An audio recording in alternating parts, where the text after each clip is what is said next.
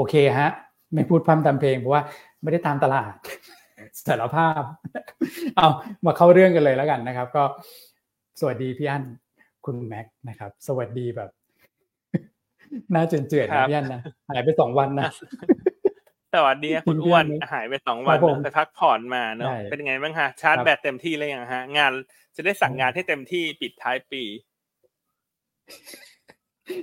เคลียร์ไปเยอะแล้วนะ ท้ายปีไม่น่าจะค่อยมีอะไรแล้วนะพี่อั้นโอ้โห แต่เราก็มีนะ มีหลายอีเวนต์อยู่นะ แน่น ๆ เลยอะใช่ใช่อะสองวันที่ผ่านมาที่คุณบอกว่าคุณลาไปแล้วคุณไม่ได้ตามตลาดนะอันว่าตามกับไม่ตามก็ไม่ต่างหรอกคุณเพราะตลาดมันอยู่ที่เดิมมันบวกวันละสองจุดหนึ่งจุดเธอ เธอ มันไม่ค่อยไปไหนหรอกเนอะเห็นแล้วก็อิจฉาตลาดสหรัฐเนอะที่ช่วงเนี้ยพอตลาดเขาเล่นเรื่อง ใช่เขาเล่นเรื่อง pause ดอกเบี้ยจริงจังเนี่ยมันก็เลยทำให้ขึ้นมาเรื่อยๆเนอะอืม ก็กลายเป็นว่ามันเห็นการซื้อแบบปิดปีเนอะ year end rally ค่อนข้างเด็ดเลยนะ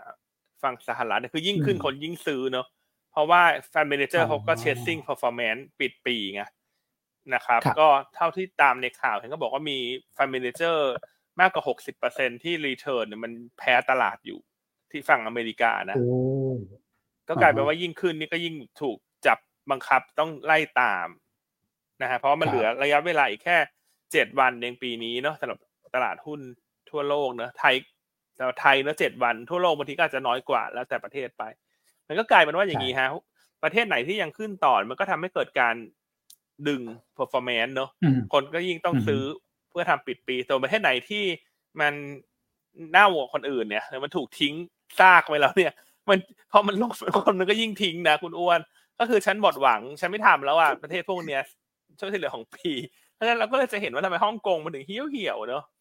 แล้วทำไมอเมริกาถึงขึ้นขึ้นเนอะเพราะว่ามันเป็นช่วงทำ performance ปิดปีอะนึกออกไหมครับคือประเทศไหนที่มันหมดหวังแล้วอะลบเยอะๆอะก็คือไม่รู้จะดันทำไมละแล้วไอ้ประเทศที่มันขึ้นเนี่ย ถ้าเราแพ้อยู่มึงเราก็ต้องพอมันขึ้นเราก็ยิ่งต้องไปดันตามไงอืมนะครับ ก็เลยไม่เห็นผมว่าทำไมฮ่องกงเนี่ย ถึงแบบเที่ยวแล้วไม่มีแรงซื้อเลย เพราะว่ามันปิดปีแล้วแต่ทั้งหมดทั้งปวงมันก็จะปิดปีนี้นะ นะปีหน้าก็อาจจะต้องบอกว่าเป็นการ reset reset เริ่มต้นใหม่หรือเปล่า คุณอ้วนเรามาดูกันควรจะเป็นอย่างนั้นของไทยเราใช่ของไทยเราก็อาจจะเข้าข่ายนะ ว่าแบบ ไม่รู้จะดัน performance ทำไมล่ะเพราะมันติดลบเยอะนะก็เดี๋ยวไปว่ากันใหม่ปีหน้า ก็เลยเป็นเหตุผลว่าทำไมอเมริกายุโรปขึ้นแต่ไทยกับฮ่องกงก็อาจจะถูกหมางเมินเนอะประมาณนี้ละกัน แต่มันว่าเรา reset เริ่มต้นใหม่ ด้วยบทวิเคราะห์ January Effect ของคุณนัทวันนี้ก็ฝากทุกท่านไปติดตามเนอะว่าทำไมโดยปกติเดือนมกราคมทำไมหุ้นถึงมักจะขึ้นนะฮะนะฮะแล้วก็ถ้าขึ้นเนี่ยจะเป็นกลุ่มไหน sector ไหนเนี่ยวันนี้ในบทวิเคราะห์ดังกล่าวเนี่ยเขียนอย่างละเอียดให้ทุกท่านเลย ใช่ครับฝั่งยุโรปก็เหมือนกันนะคุณอ้วนคุณแม็กคุณดู performance ปีนี้บวกเฉลี่ยเนี่ยประมาณเท่าไหร่ฮะสิบเก้าบ้าง สิบเจ็ดบ้างเนอะอะฝั่งยุโรปก็เฉลี่ยประมาณสิบแปดสิบเก้าเปอร์เซ็นต์ไม่รวมอังกฤษเพราะอังกฤษเขาคนละอังกฤษเขาไม่ได้อยู่ใน EU ละเห็นไหมฮะก็จะเห็นได้ว่าเนี่ยมันประเทศไหนขึ้นเขาก็ยิ่งอยากขึ้นเนอะปิดปีเท่านั้นเอง อืมมันมีภาพนี้ด้วยนะ แข่งกันแข่งกันแบบ คือไม่ซื้อก็แพ้ถูกไหมพี่อันก็ต้องพอยิ่งขึ้นก็ต้องยิ่งแย่งกันซื้อ อย่างน้อยๆขอเกาะไปก่อน ใช่ไหมครับ ส่วนไหนที่อยู่ข้างล่างก็ปล่อยไว้ก่อนสิ เอามาทำไมล่ะเอามามาถ่วงพอร์ตอีกใช่ไหมจริงจริงจริง หรือว่าถ้ากลายเป็นเขายิ่งเหี่ยวก็ต้องยิ่งลดมาเพราะว่ามันจะได้ดึง performance น้อยๆโอ้เออพอพี่ยันพูดภาพนี้เห็นเห็นชัดเลยนะว่าสาเหตุจริง ๆ มันอาจจะมาจากส่วนนี้ด้วยในช่วงปลายปีใช่ใช่เพราะว่าเม็ดว่ายืนได้ก็เก่งนะมันก็หาหาประเทศที่มันไปทำปิดปีแหละพูดตรงๆนะแต่ไม่เป็นไร ปีนี้เราผิดหวังไปแล้วปีหน้าก็หวังว่าจะไม่ผิดหวังนะอย่างน้อยปีหน้าก็ อยากจะให้ perform ดีกว่าคนอื่น แล้วกันเช่นคนอื่นเขาลงมากเราก็อาจจะลงน้อย คนอื่นเขาขึ้นน้อยเราก็ขอขึ้นมากหน่อย เพราะว่าเดี๋ยวเปิดปีมามันก็จะมีเรื่อง digital wallet มีอะไรต่างๆ ให้คนเข้ามาเล่นบ้างเนอะโดยเฉพาะยิ่งคำตัดคำวินิจฉัยของกฤษฎีกาก็น่าจะเริ่มเข้ามาในเดือนมกราใช่ไหมครับคุณอ้วน ใช่ เห็นเมื่อวานคุณจุลพันธ์ให้ข่าวบอกว่าเดี๋ยวมาแล้ว หลังปีใหม่เนี่ยครับอาจจะเห็นความชัดเจนแล้วทำได้ทำไม่ได้ เขาก็ยังมั่นใจอยู่นะ ว่าทำได้แล้วก็ทำลายพฤษภาเนี่ยได้แจกแน่นอน อืมนะฮะครับ โอเคจะได้เก่งกันประมาณนี้ ก่อนแล้วกันเนอะแต่เดี๋ยววันนี้มาเล่ากันวันนี้วันนี้ เอ่อรายละเอียดก็ไม่ได้เยอะหรอก เรื่องของปัจจัยทั่วโลกเนอะมันก็เรื่องเดิมๆเนอะสงครามทะเลแดงอะไรเงี้ย ก็เดี๋ยวมาคุยกันจะมีเวลาคุยเรื่องอื่นๆมากหน่อยวันนี้นะครับ ได้เลย โอเคอะก็วันนี้คุณอ้วนกลับมาแล้วเนอะก็ครับเพื่อคุณอ้วนลาก็คุณคุณแม็กกับคุณนัทเขาทำหน้าที่เป็นลิงให้แทนนะใครเป็นลิงเออจะถามว่าใครเป็นลิงคนหนึ่งเป็นลิงจนเครื่องพังเมื่อไปวันแล้วจันทร์เออเมื่อวันจันทร์คุณนัทจะเป็นลิงแต่เมื่อวานเมื่อวานนี้คุณแม็กเป็นลิงแทนเนาะเป็นลิงนี่คือบอกว่า ทั้งเปลี่ยนทั้งว่าพอทั้งพิมพ์ตามทั้งสลับหน้าจอนะวันนี้คุณแม็กก็ยกหน้าที่กลับมาให้คุณอ้วนนะอ่าอะเป็นยังไงบ้างคุณแม็กอะ คุณแม็กครับผมโอ้โห นี่ก็ต้องเรียกว่าเป็นลิงแบบ junior ครับย่านคือความสามารถนี่ยังไม่ถึงเลยโอ้โหนะครับเอ่อแต่ต้องเรียนรู้จากพี่อ้วนก่อนพี่อ้วนเร็วมากนะครับเอ่อแต่ว่าพี่อันครับผมว่าต้องไปเจาะเลือดพี่อ้วนเนี่ย เอาไปขายนะครับยังไงเพราะว่า ผ่านมากี่ wave นี่อื้อหือน่าจะแบบมีเขาเรียกว่าอะไรนะฮะ immunity นะครับ ไม่เคยไม่เคยเป็นโควิด ไม่เคยเฉียวเลย อืม นะครับ น่าจะอื้อหือลิตรลิตรละเป็นล้านไหมครับพี่อ้วนเนี่ยโอ้ยังรอดอเอายู่ไปนะสกัดวัคซีนนี่ผมว่าสบายเลยนะครับเออคุณนัดผมอย่านี่หลายรอบแล้ว คุณแม็กอย่าทัก อืมโอเคเออคุณอ่าอ่าอ่าอ่าวันนี้นะครัมาบช่วยเป็นลิงให้ มาอ่านะครับไปดูเมื่อวานกันนี้มี FC ครับถามถึงพี่อ้วนหลายท่านเลยอืครับมคิดถึงคิดถึงเยอะนะครับแต่ วันนี้พี่อ้วนกลับมาแล้วครับผมนะฮะโอเค ใครมีคำถามอะไรเก็บไว้เนี่ย รอถามพี่อ้วนได้เลยนะครับ ครับอาการคิดถึงคุณอ้วนเนาะกดเลขอะหนึ่งเข้ามาหน่อยเช้านี้ฮะ welcome back คุณอ้วนหน่อย กดเลขหนึ่งหรือจะพิมพ์อ่าหรือว่าจะให้สตรอเบอรี่เข้ามาก็ได้นะสตรอเบอรี่แล้วกัน เออส่งสตรอเบอรี่คุณอ้วนหน่อยเช้านี้คุณอ้วนเขาไม่ได้สตอสองวันนะเขาจะขาดใจตายแล้วฮะใช่อืมขาดการติดต่อไปเนี่ย ไม่ได้สตอใครเลยฮะ ปกติต้องสตอพี่อั้นนะเช้ากลางวันเย็นนะไม่มีเลยเนี่ย อืม โอเคอะสตรอเบอรี่โอเคเข้ามาหน่อยเช้านี้ รายการจะได้สดใสมีสีสันนะ ฝากไลค์ฝากแชร์รายการดีๆของเราให้สังคมการลงทุนของไทยด้วยนะฮะ ใช่ ครับผม นี่คุณดูคุณพานิธานนะเขาทั้งเลขหนึ่งทั้งสตรอเบอรี่เลยนะแสดงว่านี่เขาเป็นอ่า FC นะ FC คุณอ้วนเลยนะ แหมคุณพี่ FC เฉพาะตอนสตรอเบอรี่ฮะอืมปณิธานเนี่ย อืมอะใครให้สตรอเบอรี่คุณอ้วนเยอะเดี๋ยวคุณอ้วนจะได้ฮะโบนัสเยอะนะเช้านี้อะเรามานับโอ้โหสตรอเบอรี่คุณอ้วนเดี๋ยวกว่าเช้านี้นะว่าเยอะหรือเปล่าช่วยกันกดถ้าสตรอเบอรี่รัวๆหน่อยน้อยฮะคุณก็โบนัสน้อยแล้วกันคุณอ้วนอะกดรัวๆอะคุณอัลโมถามเรื่อง EV สามจุดห้ามาเดี๋ยวผมตอบให้แต่ต้องกดสตรอเบอรี่ให้ผมก่อน เอออะส ตรอเบอรี่เข้ามา Landbridge อันนี้ถ้า Landbridge ผมก็ตอบ Strawberry ได้นะอืมสตรอเบอรี่ไม่ถึงหนึ่งล้านหนึ่งล้านสติกเกอร์ก็ไม่มีโบนัสแล้วกันอ่าไม่ได้อะหนึ่งล้านนี่เยอะไปพี่อันแหมอันหนึ่งร้อยแล้วกันหนึ่งร้อยสตรอเบอรี่แรกกับคุณอ้วนได้รับ100โบนัสนะเออดูซิถึงหรือเปล่าอืมเช้านี้ที่ที่ดูด้วยสายตานี่ประมาณสักเท่าไหร่ฮะสิบผลเองนะยี่สิบผลนะโอ้ยเดี๋ยวจะถึงแล้วว่าร้อยผลเนี่ยคุณ อะช่วยกันนับ45แล้วทีมงานออนไลน์ถึงแล้วช่วยทีมงานออนไลน์ช่วยกันนับแล้วแจ้งกันหน่อยนะว่าถึงร้อยผลหรือเปล่า ถ้าไม่ได้ถึงร้อยผลนี่ก็เราส่งเรื่องให้ HR ประเมินเลย เดี๋ยว เดี๋ยวส่งหา นิสิตนักศึกษาก่อน โอ้ยนะฮะโดนประเมินกันแบบนี้เลยนะ สดๆเลย ทุกท่านขอความเห็นใจนะฮะเออเอาหุ่นไม่เอา เอาหุ่นเขาไม่นับคุณท็อป เปลี่ยนมาใหม่ลูกคุณตอนเขาหาสตรอเบอรี่ไม่เจอคุณเขาพยายามช่วยคุณแล้วแต่เขาอาจจะหาสติกเกอร์สตรอเบอรี่ไม่เจอโอ้โหอะผลไม้ชจัดรายการนิดไหนนี่ร้ก็อนได้เลยฮะนับหมดนะนับหมดนะเออโอเคอะอะไปดูที่ภาคตลาดกันดีกว่า ระหว่างรอสตรอเบอรี่เอามาจากท่านผู้ชมเนี่ยไปคุณแม่เป็นยังคุณไงแม็กเมื่อลืมวานเปิดนี้เปิดใหม่ฮะ คุณแม็กลืมเปิดใหม่อ่าโอเคขออภัยครับ มาเดี๋ยวมาดูภาพตลาดกันสักเล็กน้อยนะครับ เมื่อวานนี้เซ็ตเด็กเราก็ถือว่า ค่อยๆขยับนะครับ กระเตื้องอืมค่อยๆคลานกลับขึ้นมานะนะฮะอย่างน้อยก็อครัยู่บในโซนสีเขียวนะครับเมื่อวานนี้ปิดปรับตัวขึ้น 0.11เปอร์เซ็นตนะครับหรือว่าครับผมหนึ่งจุดกว่านะครับอืมก็ปิดตัวที่หนึ่งพันสามร้อยเก้าสิบสี่จุดเก้าศูนย์จุดนะครับ ก็โดยอืมรวมเนี่ยผมคิดว่ายังอาจจะไปได้ช้ากว่าภูมิภาคสักเล็กน้อยนะครับ อย่างที่พี่อั้นบอกไปเลยนะครับ ก็คาดหวังเป็นอย่างยิ่งเลยว่าปีนี้นะ เราไม่ค่อย perform นะครับ ปีหน้าเนี่ยอาจจะแบบเอ๊ะ กดไว้หรือเปล่านะดัชนีเหมือน GDP อะครับ จะได้ดูโตโกรธสูงๆ ใช่ไหมครับ อ่า return ก็ปีหน้าจะดูเด่นกว่าภูมิภาคหรือเปล่าเนี่ยครับ ก็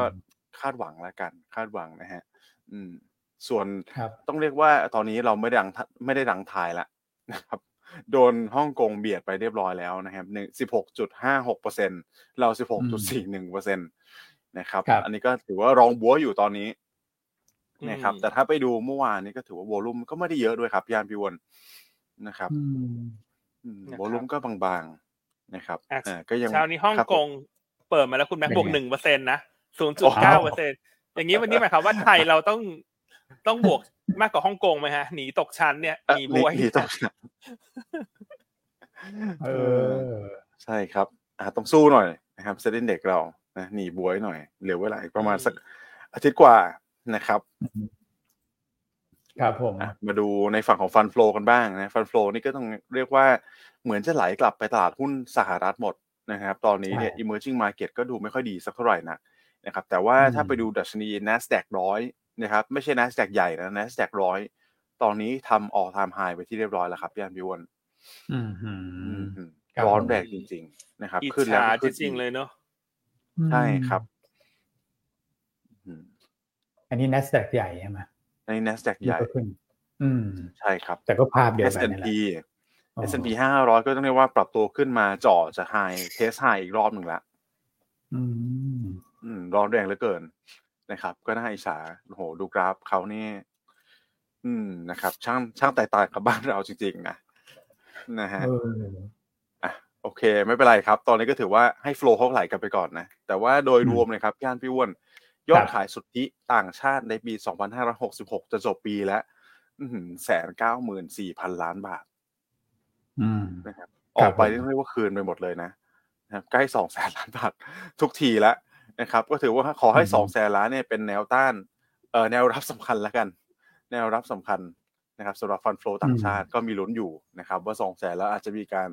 rebound กลับเข้ามาบ้างนะครับ เพราะว่าตอนนี้เนี่ยเรื่องปัจจัยมหภาคเมื่อวานค่อนข้างเอื้อด้วย ทำให้ Dollar Index เนี่ยปรับตัวอ่อนลงมานะครับก็ควรจะเป็นบวกนะวันนี้อาจจะไม่ได้เห็นแรงขายเยอะเท่าเมื่อวานแล้วนะครับ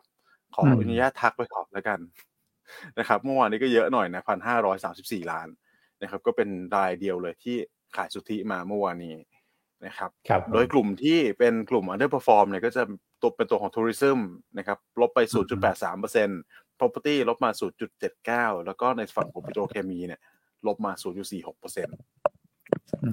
ะครับตอนนี้ก็จะเป็นการเก็งกำไรราย sector รายตัวเป็นหลักแหละนะครับ ก็เป็น selective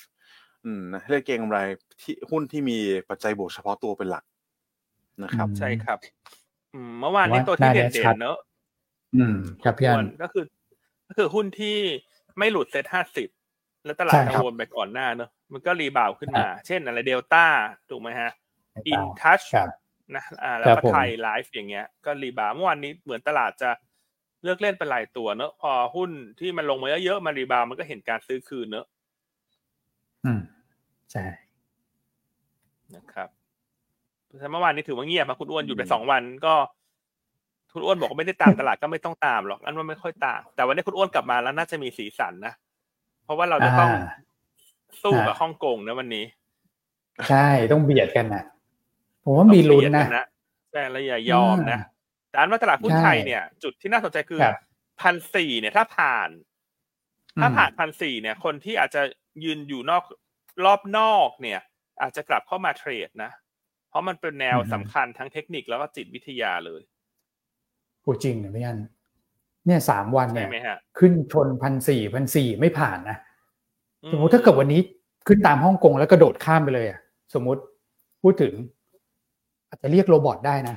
เขาตั้ง trigger ไว้ป่ะพันสี่อะเรียก robot อ๋อ robot ว่าจะมาจะมาวิเคราะห์เรื่อง robot อีกแล้วใช่ไหมเรียกกลับมาก่อนผมว่าเขามีกระสุนนะเพราะเพราะว่าสัดส่วนเนี่ยดูจะลดลงไป อืมครับสักรอบนะอะจนเหลือเจ็ดวันสุดท้ายเนี่ยผ่านพันสี่ก็ลุ้นไปหนึ่งสี่สองศูนย์หนึ่งสี่สี่ศูนย์คือจริงๆก่อนหน้าเนี่ยต้นเดือนธันวาเนี่ยคิดว่าเดือนนี้หนึ่งสี่สี่ศูนย์หนึ่งสี่ห้าศูนย์นะตอนนี้เหลือเจ็ดวันละฉันขอ เบาลงมาหน่อยแล้วหนึ่งสี่สองศูนย์แล้วกันดูทรงกราฟก็ดูมีลุ้นหน้าเนอะมีลุ้นนะมีลุ้นเนอะแล้วก็เดือนมกราปกติตลาดมักจะขึ้นด้วยอะจากกลุ่มธนาคารเนอะเราเฉลยกันแล้วกันว่าปกติเดือนมกราธนาคารจะเด่นเนอะเพราะฉะนั้นถ้ามองภาพตรงเนี้ย ถ้าธนาคารขึ้นช่วยหนุนหน่อยนะผ่านผ่านพันสี่น่าจะเห็นแรง follow by ได้นะครับอะกลับมานับผลสตรอเบอรี่หน่อยให้คุณแม็ก ถึงร้อยผลไหมฮะเนี่ยผมช่วยกดเข้าไปนี่ผม copy paste copy paste เข้าไปตรงใส่จะค้างไม่ขึ้นเลยคราวนี้อ๋อมาแล้วครับถ้าเยอะถ้าเยอะไปเนี่ยมันรู้สึกมันจะค้างๆนะตอนแรกเยอะกว่านี้นะครับอ๋อเห็นไหมหลายท่านเขาจะช่วยพี่อันแต่ว่า จริงๆแสดงว่าเขาให้แค่นี้จริงแสดงว่าเยอะกว่านี้แต่อันนี้ก็ร้อยแล้วนะมาถึงร้อยแล้วนะก็ถึงก็คุณอ้วนก็ได้รับไปแล้วการโบนัสที่คุณอ้วนอยากได้นะศูนย์จุดห้าเดือนนะฮะสำหรับผลประกอบการปีหกหก เดี๋ยว ก็โอเคฮะจริงยังดีนะดีกว่าไม่ได้นะดีกว่าไม่ได้โอ้โหมูลค่าการซื้อขายนี่เบาบางเหลือเกินนะฮะนะครับแต่เมื่อกี้ขอบขอบพระคุณพี่กัจจิเนอะที่พิมพ์เข้ามานะว่า ปีนี้ให้พี่แอนเป็นขวัญใจรายย่อยเลยค่ะ เพราะว่าคุณภาพบทวิเคราะห์ยอดเยี่ยมนะแล้วก็มีความกล้าหาญในการรักษาผลประโยชน์ให้รายย่อยนะเออ จริงจริงพี่แอนครับ ผมว่าทุกเรื่องเลยอะอืม คือทุกเรื่องเลยนะทั้งเรื่องใหญ่เรื่องเล็กนะครับหุ้นรายตัวอะไรพวกนี้พี่อันก็แบบดูแลผลประโยชน์ให้กับนักลงทุนหมดเลย แล้วก็เป็นปีที่ทุกคนผมว่าต้องการที่พึ่งอะ อย่างสูงเลยนะครับ ในช่วงช่วงช่วงปีนี้นะที่ underperform ขนาดนี้เนี่ย นะ ก็ต้องให้ฮะรางวัลเนี้ยฮะ เห็นไหมพี่กาจิพี่กาจิยกย่องให้ก่อนเลยพี่อันมอบมงให้ก่อนเลยฮะ อืมสูงมงเลยนะ ถ้าเป็นหุ้นนี้ต้องสอง ceiling ไงสอง ceiling สาม ceiling เลยนะ หุ้นมงเนี่ยนะร้อนแรงเมื่อวานก็ ceiling นะครับ Miss Grand ร้อนแรงมาก อะไรขนาดนั้นเออเนาะก็สร้างสีสันกันได้นะครับ ครับอ้าวโอเค คุณแม็กสรุปตลาด โอเค ครับผมก็ถือว่าจริงๆแล้วเนี่ยถึงแม้ว่าจะมีแรงขายเข้ามาในตลาดหุ้นนะครับ แต่ว่าก็ไม่ได้เป็นลบซะทีเดียวนะครับเมื่อวานนี้ในฝั่งของต่างชาติจะมีการ hedging ผ่านตัวของ S50 Index Future เข้ามาอยู่นะครับก็เป็น net long เข้ามาสักประมาณ 1,400 สัญญาครับพี่วอนส่วนตราสารนี้เนี่ยก็ค่อนข้างจะ flat ขายสุทธิไป 28 ล้านนะครับโวลุ่มผมว่าเอเชียตอนนี้ก็เบาบางด้วยแหละนะครับใกล้เข้าสู่ถ้าเป็น ประเทศที่เป็นคริสใช่ไหมครับ ส่วนใหญ่ก็จะมีการเฉลิมฉลองตัวของ Boxing Day กันแหละ ใกล้ละนะครับคริสต์มาสอีฟคริสต์มาสนะครับ Boxing Day ปีนี้ใช่ไหมครับ เดี๋ยวสักครู่ น่าจะยี่สิบสี่นะเนาะอืมนะฮะอ๋อยี่สิบหกปีนี้ยี่สิบหกยี่สิบหกเหรอนะครับยี่สิบหกอ่ายี่สิบหกก็วันอังคารหน้าครับนะครับ ก็จะมีการแจกของขวัญกันแล้วนะฮะครับผม ช่วงนี้ก็จับจ่ายใช้สอยกัน นะเตรียมแพ็คของขวัญกันนะอืมคุณอ้วนซื้ออะไรเป็นของขวัญฮะ สิ้นปีกระเป๋าหลุยสักใบไหมฮะคุณอ้วนปิดท้ายโอ้โหพี่อันนี่ อะไรจะขนาดนั้น แต่ร้านพวกแบรนด์เนมแล้วพวกนี้ดูเงียบไปเลยนะแต่ผมแค่เดินผ่านนะพี่อันไม่ได้ไม่ได้เข้าไปใช้บริการไม่ได้อะไรนะแต่ดูเงียบๆไปนะครับ ผมว่าส่วนหนึ่งคนอาจจะรออันนี้ด้วยไหมหลังปีใหม่อะอะไรนะ easy ed edc แบบห้าหมื่นบาทใช่ไหมเอาไปลดห้าหมื่นบาท อืม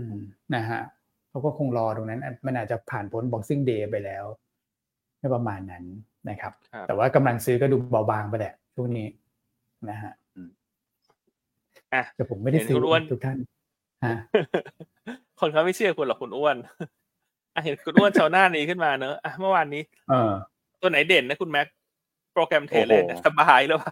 สบายนี่แบบว่า เห็นเขาบอกว่าสบายนี่เขาเขาเรามาเรียกร้องนะว่าให้เป็นให้รายย่อยมาช่วยกันทำ GameStop นะคุณอ่าอ๋อนี่ program trade มาช่วยด้วย อืม GameStop Thailand กลายเป็นว่า รายย่อยลุมกันใช่ไหมครับ program trade เลยอดใจไม่ไหวนะเนี่ยส่วนอีกตัวหนึ่งที่เยอะหน่อยเมื่อวานนี้ TLI นะครับ ก็สามสิบเอ็ดเปอร์เซ็นของ volume การซื้อขายเลยปรับตัวขึ้นมาได้ค่อนข้างเด่น นะครับ Miss Grand ก็ยังต่อนะนะ program trade ก็ต้องแจมต่อก็เล่นนะครับหุ้นใหม่หุ้นเก่าเขาเล่นหมด เอาหมด นี่ตั้ง trigger ยังไงอะเพราะข้อมูลมันก็น้อยนะ ผมว่าเขาคงตั้งเป็นรายนาทีเลยแหละเนาะเพราะว่ากราฟข้อมูลมันน้อยอะเข้าเงื่อนไขว่ายิ่งหายยิ่งซื้อไหมถ้าหุ้นตัวไหน all time high ก็ต้องแจมอย่างนี้หรือเปล่าเพราะนี่ไฮมันเออร์ไฮใช่ไหม IPO เนอะเพิ่งเทรดไม่กี่วันเองอะครับอืมใช่อืมอาจจะ time frame สั้นอย่างเงี้ย แล้วก็วอลุ่มอืมเข้าเยอะนะครับอืมครับผมอ๋อพอพูดถึงโปรแกรมเทรดเนี่ย ผมแตะนิดนึงแล้วกันนะครับ ว่าตอนนี้เนี่ยสัดส่วนถ้าเกิดว่าเราดู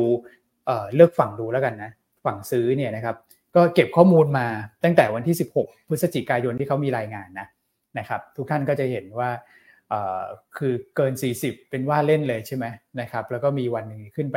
53 นะครับแต่ล่าสุดเนี่ยลงมาเหลือ 36.5 36.6%ละของมูลค่าการซื้อขายรวมนะครับก็ถือว่าเป็นระดับต่ำสุดในรอบ 7 วันที่ผ่านมานะครับอันนี้ก็สอดคล้องกับสัดส่วนของนักลงทุนต่างชาติที่ช่วงหลังเนี่ยก็ดูจะหายไปนะส่วนหนึ่งผมคิดว่าเขาคงโยกกลับไปเล่นทางนู้นแหละ นะครับก็เป็นธีมตามที่พี่อันบอกนะครับ ตลาดไหนยิ่งร้อนแรงก็ต้องไปแย่งเงินซื้อฝั่งนู้นนะครับ ตลาดไหนที่แผ่วก็อาจจะพักไว้ก่อนนะเพราะฉะนั้นเนี่ยผมคิดว่าถ้าเป็นทรงนี้เรื่อยๆเนี่ยนะครับสัดส่วนตรงเนี้ยมันก็จะนิ่งอยู่ประมาณนี้นะครับคงไม่ได้แบบขึ้นไปข้างบนล้วข้อเสียก็คือมูลค่าการซื้อขายรวมมันอาจจะหายไปบางส่วนนะครับแต่ว่าข้อดีก็คือผมว่ามันก็จะทำให้การเคลื่อนไหวของเซ็ตอินดี x เนี่ยมีเสถียรภาพมากขึ้นนะครับ หุ้นรายตัวก็น่าจะเคลื่อนไหวแบบมีเสถียรภาพมากขึ้นนะถ้าเกิดว่าเราดูในตะกร้าหุ้นเนี่ยช่วงหลังๆเนี่ยเท่าที่ผมตามก็ไม่ค่อยมีหุ้นขนาดใหญ่ที่ขึ้นลงผิดปกติแล้วนะ อันนี้ก็จะเป็นหุ้นแบบไซส์กลางไซส์เล็กที่มีแรงเก็งกำไรกันกลับเข้ามานะครับถ้าเกิดว่าภาพมันเป็นแบบนี้เนี่ยต่างชาติสัดส่วนลดลงนักลงทุนในประเทศนะที่เป็นรายบุคคลเนี่ยสัดส่วนก็คงจะสูงขึ้นผกผันกัน ก็แปลว่าน่าจะ กลับเข้ามาเล่นกันบ้างนะในช่วงปลายปีนี้นะครับรวมถึงกองทุนในประเทศเนี่ยสัดส่วนก็อาจจะขยับขึ้นนิดนึงนะเพราะว่ามีเงินจากกองทุน TESG เข้ามานะครับซึ่งเท่าที่ผมตามดูเนี่ย TESG ก็ดูเหมือนว่าจะมีเงินเข้ามาบ้างแล้วนะครับ อันนี้คาดการณ์นะเพราะว่าเราดูหุ้น Triple A เนี่ยที่เป็นหุ้นขนาดใหญ่ที่ราคาอยู่ในโซนด้านล่างนะอย่าง CPO นะครับหรือ CRC อะไรพวกนี้นะครับที่เป็น 3A นะแล้วราคาอยู่ในโซนด้านล่างเนี่ย แพทเทิร์นเหมือนกันเลย นับตั้งแต่วันที่8เนี่ยนะครับถ้าเกิดว่าดูกราฟดีๆเนี่ยนับตั้งแต่วันที่ 8 เป็นต้นมาเนี่ยจะค่อยๆ เริ่มขยับขึ้นนะที่เริ่มขายตัวของ TESG นะครับแล้วขึ้นโดยเฉลี่ยเนี่ยจะอยู่ที่ประมาณสัก2%นะครับก็จะมี CPO ปูนใหญ่ KBank CRC PTTGC ไทยคมซาบีนาอย่างเงี้ยนะผมก็เลยคิดว่าเม็ดเงินจากกองทุนนี้ไทย ESG เนี่ยเขาเริ่มเข้ามาแล้วนะครับเริ่มหนุนบ้างนะ ก็อาจจะเป็นธีมที่ต่อเนื่องไปจนถึงช่วงปลายปี เพราะว่าเงินก็ยังโฟล์เข้ามาเรื่อยๆนะครับเห็นพี่อันบอกว่าคนก็มักจะซื้อกองทุนพวกประหยัดภาษีเนี่ยในช่วงแบบต้นสัปดาห์ของสัปดาห์สุดท้าย ก็คาดหวังกันว่าสัปดาห์หน้าอีกสักสัปดาห์หนึ่งต้นสัปดาห์นะครับแล้วก็ช่วงกลางถึงปลายสัปดาห์เนี่ยก็จะมี flow จากหลงเหลือตรงนี้โค้งสุดท้ายเนี่ยเข้ามาอีกนะครับแล้วก็พวกหุ้นแบบไซส์กลางไซส์เล็กนะที่งบสวยๆเนี่ยนักลงทุนในประเทศเนี่ยน่าจะเข้ามาเก็งกำไรกันนะครับซึ่งคุณเอ็มก็เคยทำไว้นะ ก็จะมีหุ้นเอ่ออย่างเช่น Sabina w a l l i c SJWD นะครับ Master อย่างเงี้ยโอ้โหคิดว่าน่าจะเคลื่อนไหวได้ดูโอเคขึ้นนะ ถ้าเกิดว่าโปรแกรมเทรดเนี่ยสัดส่วนมันมันนิ่งขึ้นเนี่ยนะครับ ก็เลยอืมมองภาพมันประมาณเนี้ยพี่อันเออคาดหวัง อืมครับผม โอเคนะอะค่อยๆค่อยๆค่อยดีขึ้นแหละ เราก็เห็นหน่วยงานค่อยๆภาครัฐดีขึ้นต่าง ๆ ตอนนี้ก็มันพยายามเนอะช่วยกันตรวจสำรวจตรวจสอบนะครับใช่ อืมอืมฮึอืมโอเคนะอะถ้างั้นก็กลับมาที่คุณแม็กดีไหมฮะ คุณแม็กครับผม SBL NVDR อันนี้อาจจะครับไม่ค่อยมีอะไรมะวอลุ่มตลาดก็เหี่ยวๆเบาๆบาใช่งครับอืมช่วงนี้อืมวอลุ่มตลาดถือว่าค่อนข้างแห้งนิดนึงนะครับ เพราะฉะนั้นเปอร์เซนเทจเนี่ยมันอาจจะดูเยอะหน่อยนะครับสำหรับของ SBL เมื่อวานนี้อาจจะมีสักตัวของปตทกับ BJC ครับพี่อันพี่อ้วันที่มีแต่ระดับ 30%ของวอลุ่มการเทรดอืมๆ ครับ อืมฮึนะครับอ่า NVDR ก็ไม่ได้มีอะไรเท่าไหร่นะครับ ก็เดี๋ยวจะอืมเปิดตารางดูแล้วเดี๋ยวจะขอข้ามไปที่ปัจจัยต่างประเทศนะครับเมื่อวานนี้ก็น่าสนใจอยู่พอสมควร ครับ แต่ว่าส่วนใหญ่เนี่ยจะไปอยู่ในฝั่งของยุโรป แล้วก็ในฝั่งของสหรัฐเป็นหลักนะครับอ่าในฝั่งของสหรัฐแล้วกันเอายุโรปก่อนแล้วกันยุโรปก่อนนะครับ ก็เป็นได้การรายงานตัวเลขเงินเฟ้อออกมา อันนี้ก็ถือว่าครัอิบนไลน์ โดยรวมในอินไลน์นะครับแต่ว่าถ้าดูมันอันมันเนี่ยอาจจะดีกว่าคาดสักเล็กน้อย ลบมา 0.6%นนะครับอันนี้คือตัวของอืม headline CPI นะคครัรับบก็จะเห็นได้ว่าราคาพลังงานที่ปรับตัวลดลงเนี่ยไม่ว่าจะเป็นน้ำมันดิบนะครับตัวของก๊าซธรรมชาติในช่วงเดือนพฤศจิกายนที่ผ่านมาเนี่ยก็ช่วยเยอะเหมือนกัน เยอะพอสมควรนะครับอืมแล้วตอนนี้ที่ ECB ออกมาแถลงเนี่ยหรือว่าคาดการณ์ของตลาดที่มันค่อนข้างชัดแล้วนะครับ ว่าในฝั่งของ ECB ในฝั่งของ Fed ในฝั่งของ BOE เนี่ยจบวัฏจักรดอกเบี้ยขาขึ้นแล้วนะครับเพราะฉะนั้นการรายงานตัวเลขเศรษฐกิจที่ออกมาดีเนี่ยกลายเป็นว่าจะทำให้ค่าเงินเนี่ยมันแข็งนะครับ ไม่ใช่ค่าเงินอ่อนละครับนะครับคือถ้าเป็นสภาวะปกติเนี่ยเศรษฐกิจร้อนแรงใช่ไหมครับ คนก็อาจจะเกรงกันว่าอะคุณต้องมีการขึ้นดอกเบี้ยอีกหรือเปล่า ใช่ไหมครับอ่ามีการขึ้นดอกเบี้ยเพื่อเอ่อ กำจัดเงินเฟ้อนะครับ หรือว่าทำให้ครับเงินเฟ้อได้กลับเข้าสู่สภาวะปกติ แต่ตอนนี้ผมว่า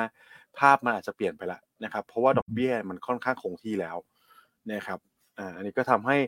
แม้ว่าเมื่อวานนี้นะการประชุม BOJ เนี่ยจะออกมาโดยรวมเนี่ยเดี๋ยวรีแคปไปแล้วกันนะครับคล้ายๆกับที่ได้ตครับลาดคาด ก็คืออมคงดอกเบี้ยนโยบายไว้ที่ลบ0.1เปอร์เซ็นต์ครับนะครับ ยังผ่อนคลายต่อเนื่องเลย อันนี้นะครับก็เป็นไปตามที่ เราประเมินเหมือนกันว่า BOJ เนี่ยอาจจะยังไม่ต้องรีบเท่าไหร่นะครับเพราะถ้าดูเทรนด์ของเงินเฟ้อเนี่ยมันดูว่าจะค่อนข้างแผ่วลงมาละอืมนะครับในฝั่งของคุณอุเอดะก็เชิงว่ากั๊กละกันนะครับต้องเรียกว่าแทงกักนะคครัรับบว่าการดำเนินนโยบายเนี่ยต่อไปจะเริ่มปรับเพิ่มดอกเบี้ยตอนไหนเดี๋ยวเขาบอกว่าเขาจะไม่พูดเหมือนเฟดกับ ECB นะครับหรือว่าให้ไทม์ไลน์ไว้ก่อนหน้า อย่างเฟดเนี่ยก็จะมีตัวของ dot plot ใช่ไหมครับ ที่มาครับเผยว่าจะเริ่มปรับลดเมื่อไหร่อย่างเงี้ยตัวของ ECB BOE ก็จะมีคาดการณ์ออกมา แต่เขาบอกว่าขอดูให้ชื่นใจก่อนเนี่ยให้มั่นใจแล้วกันว่าเงินเฟ้อเนี่ยให้มันทรงระดับ 2%ในระยะยาวได้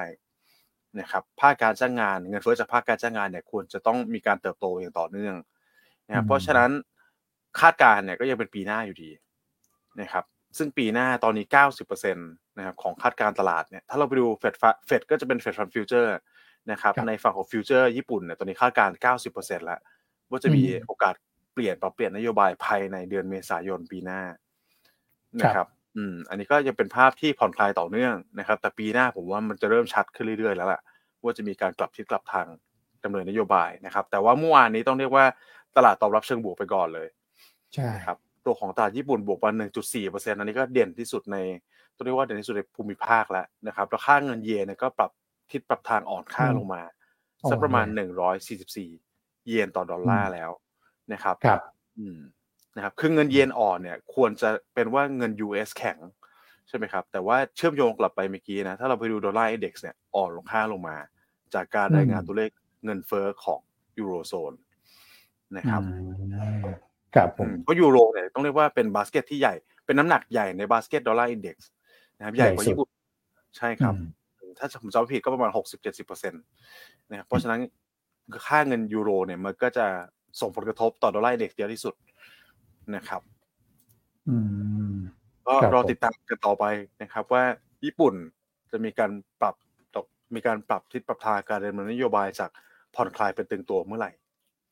นะฮะอืมอืมนะครับอ่าแต่ว่าเงินเยนอ่อนครับพี่วันตอนนี้ก็ยังยังเปิดโอกาสอยู่นะ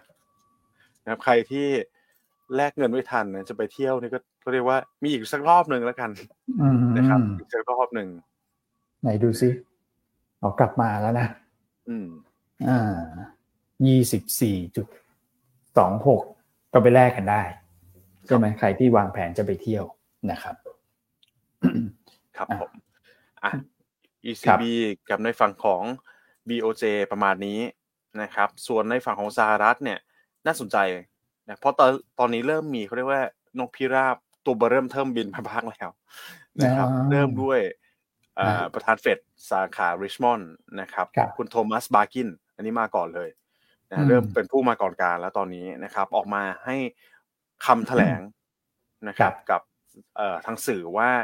เฟดเนี่ยควรมีการปรับลดดอกเบี้ย ในปีหน้าถ้ามีพัฒนาการของเงินเฟ้อเนี่ยมันเริ่มเห็นพัฒนาการลงไปเรื่อยๆนะครับซึ่งไม่ต้องแตะระดับ 2%ก็ได้เขาบอกว่าคุณไม่ต้องรอหรอกให้มันแตะ 2%นะครับคือถ้าต่ำ3%ลงมาเนี่ยเฟดควรจะเริ่มพิจารณาลดดอกเบี้ยแล้วนะครับอันนี้ก็เป็นสิ่งที่อืมตลาดอยากได้ยินอยู่แล้ว เพราะตลาดก็เก็งกำไรว่าเฟดจะปรับลดดอกเบี้ยกันค่อนข้างเยอะหลายรอบปีหน้า ปีนี้เออปี67ขอไปนะครับ หลายรอบปี67นะครับอ่าแล้วก็ครับคืออันเนี้ยก็กลายเป็นอีกโทนหนึ่งนะครับที่ ดูแล้วจะผ่อนคลายลงนะครับ ถึงแม้ว่าสาย hawk อย่างคุณเมสเตอร์เนี่ยยังบอกอยู่นะครับว่าตลาดคุณเล่นเก็งกำไรกันเร็วเกินไปหรือเปล่าสำหรับการปรับลดดอกเบี้ยนะครับ ก็เริ่มมีเริ่มมีเริ่มมีฝ่าย dove มาบ้างแล้วนะครับ ส่วนอีกประเด็นหนึ่งก็คือเรื่องเก็งกำไรกันนะครับ ในส่วนของ soft landing ในตอนนี้ตลาดก็คาดหวังนะครับ ซึ่งผมจะเชื่อมโยงไปกับ survey ของ Bank of America อีกอันหนึ่งละกัน นะครับ Bank of America ตอนนี้ออกมาน่าสนใจครับพี่อันพี่วอนนะครับก็จะเป็น survey จากผู้จัดการกองทุนนะครับเป็น index ที่วัดนะครับตัวของความคาดหวังการเติบโตนะครับรวมถึงตัวของเม็ดเงินที่นำไปลงในหุ้นด้วยนะครับซึ่งระดับเนี่ยต้องเรียกว่าลงไปทำระดับต่ำสุดอินเด็กซ์เขาจะมีหนึ่งถึงสิบนะครับเป็นระดับศูนย์กับสิบสิบคือเยอะสุดสิบคือบูลลิชสุดนะครับศูนย์นี่ก็คือกลัวสุดๆนะซึ่ง เกือบแตะระดับศูนย์ในช่วงของ SVB banking crisis ในช่วงต้นปี 2023 นี้นะครับ อันนี้อยู่สักประมาณต่ำกว่าหนึ่งเลยนะครับ เต็มสิบต่ำกว่าหนึ่งตอนนี้ระดับที่เดือนธันวาคมนะไต่ระดับกลับเข้ามาสักประมาณสี่ละเลเวลสี่นะครับก็นักลงทุนเริ่มมีมุมมองที่เป็นบวกมากขึ้นนะครับ โดยรวมแล้วเนี่ยก็เป็นผลมาจากการเก็งกำไรกันเรื่องของ soft landing นะครับ ซึ่ง survey จาก Bank of America เนี่ย บอกว่า 66%ของผู้จัดการกองทุนมองว่ายังมีโอกาสเกิด soft landing ได้อยู่ใน 12 เดือนข้างหน้านะครับ อันนี้ก็เลยเป็นที่มาที่ไปโดยเฉพาะ อันนี้ก็เป็นอีกข้อมูลด้วยนะครับ ว่าฟันฟลอในในฝั่งของ equity นะครับหรือหุ้นในปี 2023 จนถึงปัจจุบัน year to date เนี่ยมีฟันฟลอเข้าไปสักประมาณ 95,000 ล้านเหรียญสหรัฐนะครับคือถามว่าเยอะไหม ถ้าเราไปดูตราสารนี้นะเงินที่ไหลเข้าไปเนี่ยหนึ่งล้านล้านนะครับ เก้าหมื่นห้ากับหนึ่งล้านล้าน เพราะฉะนั้นเนี่ยยังค่อนข้างน้อยอยู่เลย ปีนี้บูลลิชมากกับในฝั่งของพันธบัตรอ่านะครับก็เลยมีการเก็งกำไรกันครับ ว่าปีหน้าเนี่ยอาจจะมีโอกาสที่ equity ขึ้นไปแคชอัพนะครับ ตัวของพันธบัตรหรือเปล่านะครับ อันนี้ก็น่าสนใจครับ อืม อืมโอเคเรียกว่าเป็นปีของพันธบัตรจริง ๆ แต่ว่าเป็นช่วงครึ่งหลังนะอืม ครับครับ แต่ก็หุ้นเขาก็ขึ้นมาเยอะนะ ร้อนแรงมากเลยในฝั่งนู้นอะ อืมจะขึ้นต่อนี่ก็ดูจะดุดันนะดูจะดุดัน ก็คงจะต้องเป็นเงื่อนไขใหม่ๆแล้วแหละ เพราะว่าตอนนี้เล่นกันตีมแบบ cut rate แล้วก็พูดถึงเรื่องของเอ่อ soft landing ด้วย อืมถ้าเกิดเป็น hard ขึ้นมาล่ะ ใช่ไหมเนี่ยนี่แหละพี่วอนถามมาก็คือ ถ้า survey นะครับ ถามว่าคุณกลัวอะไรมากที่สุดนะครับ risk ที่กลัวมากที่สุดเนี่ยก็คือ hard landing เพราะฉะนั้นเนี่ยอย่างที่เคยกล่าวไปว่าตัวเลขเศรษฐกิจเนี่ยต้องติดตามอย่างต่อเนื่องนะในปีหกเจ็ดนะครับ ถ้ามีสัญญาณที่เริ่มไม่ดีเนี่ยฟันเมนเจอร์พร้อมจะกลัวนะครับ อืม พร้อมจะกลัวเหมือนกัน ครับผมครับผมปัจจัยต่างประเทศ น่าจะครบไหมครับมีอีกสักเล็กน้อยเดี๋ยวเสริมให้นิดนึงนะครับ ก็คือการรายงานตัวเลขเศรษฐกิจในฝั่งของ ภาคอสังหาบ้างแล้ว อันนี้ก็ดูดีขึ้นมานะครับ เสริมการเก็งกำไรกันเรื่องของ soft landing นะครับคือยอดก็เรียกว่าบ้านบ้านเริ่มสร้างใหม่นะครับ หรือว่า housing start เนี่ยปรับตัวขึ้นมา 15%มานอนมัน อันนี้ก็อยู่ที่หนึ่งล้านห้าแสนหกหมื่นยูนิตนะครับดีกว่าคาดเยอะครับพี่วอนตลาดคาดแค่หนึ่งล้านสามเองใช่ อืมนะครับ ก็ดูเหมือนกิจกรรมการก่อสร้างนะครับ ซึ่งเป็นปัจจัยหลักเลย ถ้ามีการโอนเยอะอาจจะเป็นปัจจัยที่ช่วยหนุน GDP ปีหน้าได้ อันนี้ก็เป็นสิ่งที่ตลาดมองในระยะสั้นนะครับครับผม ครับ อ่า ในฝั่งของตลาดหุ้นต่างประเทศก็ประมาณนี้ครับพี่อันพี่วอนครับ โอเค ครับอะคอมมดิตี้นะฮะเอ่อราคาน้ำมันก็ขยับขึ้นมานะก็คงจะเป็นเหตุผลเดิมๆอยู่นะพี่อันก็คือเรื่องของเอ่อเหตุการณ์ความไม่สงบในทะเลแดงนะครับ แล้วผมเข้าใจว่า ตัวของเอ่อ API เนี่ยอันนี้รายงานสต็อกน้ำมันของสหรัฐขึ้นมาประมาณสักเกือบ 1 ล้านบาร์เรลนะครับส่วนทางกับตลาดนะคาดว่าจะลดลงประมาณสัก 2 ล้านนะครับก็การฟื้นตัวของราคาน้ำมันดิบช่วงนี้เนี่ยก็เป็นลักษณะไซด์เวย์ซะมากกว่านะครับเพราะถ้าเกิดเราดูในแง่ของอุปสงค์จริง ๆ แล้วเนี่ยยังมีความกังวลอยู่กับเรื่องของ อุปสงค์ที่มันจะชะลอตัวลงไปนะครับทั้งในเรื่องของจีนด้วยนะแล้วก็รายงานเรื่องของสต็อกในฝั่งของสหรัฐด้วยนะครับส่วน BDI เนี่ยลดลดลงนะสามเปอร์เซ็นตนะครับหลายท่านก็ถามว่าเอ๊ะทำไม BDI ไม่ขยับขึ้นเนี่ยจริง ๆ เมื่อวานพี่อั้นก็ให้ข้อมูลไปไปเยอะแล้วนะครับ แต่ว่าในส่วนของ BDI เนี่ยส่วนสำคัญเลยก็คือพอเป็นเรือเทกองเนี่ยเรือมันหนักกว่าเรือคอนเทนเนอร์นะครับเวลาวิ่งเนี่ยเขาต้องวิ่งแบบ ส่วนใหญ่ไม่ค่อยผ่านช่องแคบมันมันผ่านยากนะครับ ลองนึกภาพว่าขนอิฐหินปูนทรายเนี่ยต้องวิ่งทางทางไกลเป็นหลักนะก็จะวิ่งอ้อมไปซะเยอะนะครับเพราะฉะนั้นเนี่ยเวลาเกิดเหตุในในตรงช่องแคบเนี่ยผลกระทบในส่วนของเรือเทกองเนี่ยถ้าเกิดว่าเป็นกระทบเชิงบวกเนี่ยมันก็จะน้อยกว่าเรือคอนเทนเนอร์นะครับกับอีกประเด็นหนึ่งก็คือเรือเทกองเนี่ยนอกจากขนพวกอิฐหินปูนทรายแล้วนะที่ใช้ในเรื่องของการก่อสร้างเนี่ยอีกการหนึ่งที่เป็นหลักเหมือนกันเนี่ยก็คือพวกธัญพืช นะครับอาหารสินค้าเกษตรต่างๆ พวกนี้ส่วนใหญ่เขาก็ไม่ไม่ค่อยทำกันนะเพราะว่าเขาก็ต้องกินต้องใช้กันไม่ว่าจะเป็นฝ่ายโจมตีฝ่ายถูกโจมตีประมาณนี้นะครับ ส่วนใหญ่จะไม่ค่อยทำเรือพวกพวกเรือเทกองนะครับอันนี้ก็เป็นอีกเหตุผลหนึ่งแล้วก็เหตุผลที่ 3 ก็คือในช่วงปลายปีธุรกรรมจะเบาบางอยู่แล้วนะครับแล้วก็จะไปเร่งอีกทีเนี่ยก็คือหลังปีใหม่ตั้งแต่กลางเดือนมกราเพราะอะไรเพราะว่าจะไปรับกับเรื่องของตรุษจีนนะตรุษจีนจะมา ปลายเดือนมกราถึงประมาณสักกลางเดือนกุมภาปีนี้เข้าใจว่าประมาณสักต้นเดือนกุมภานะครับ ก็อาจจะเห็นกิจกรรมเนี่ยกลับมาเร่งตัวขึ้นในช่วงกลางกลางมกราซะมากกว่าสำหรับเรือเทกองนะครับ ก็เลย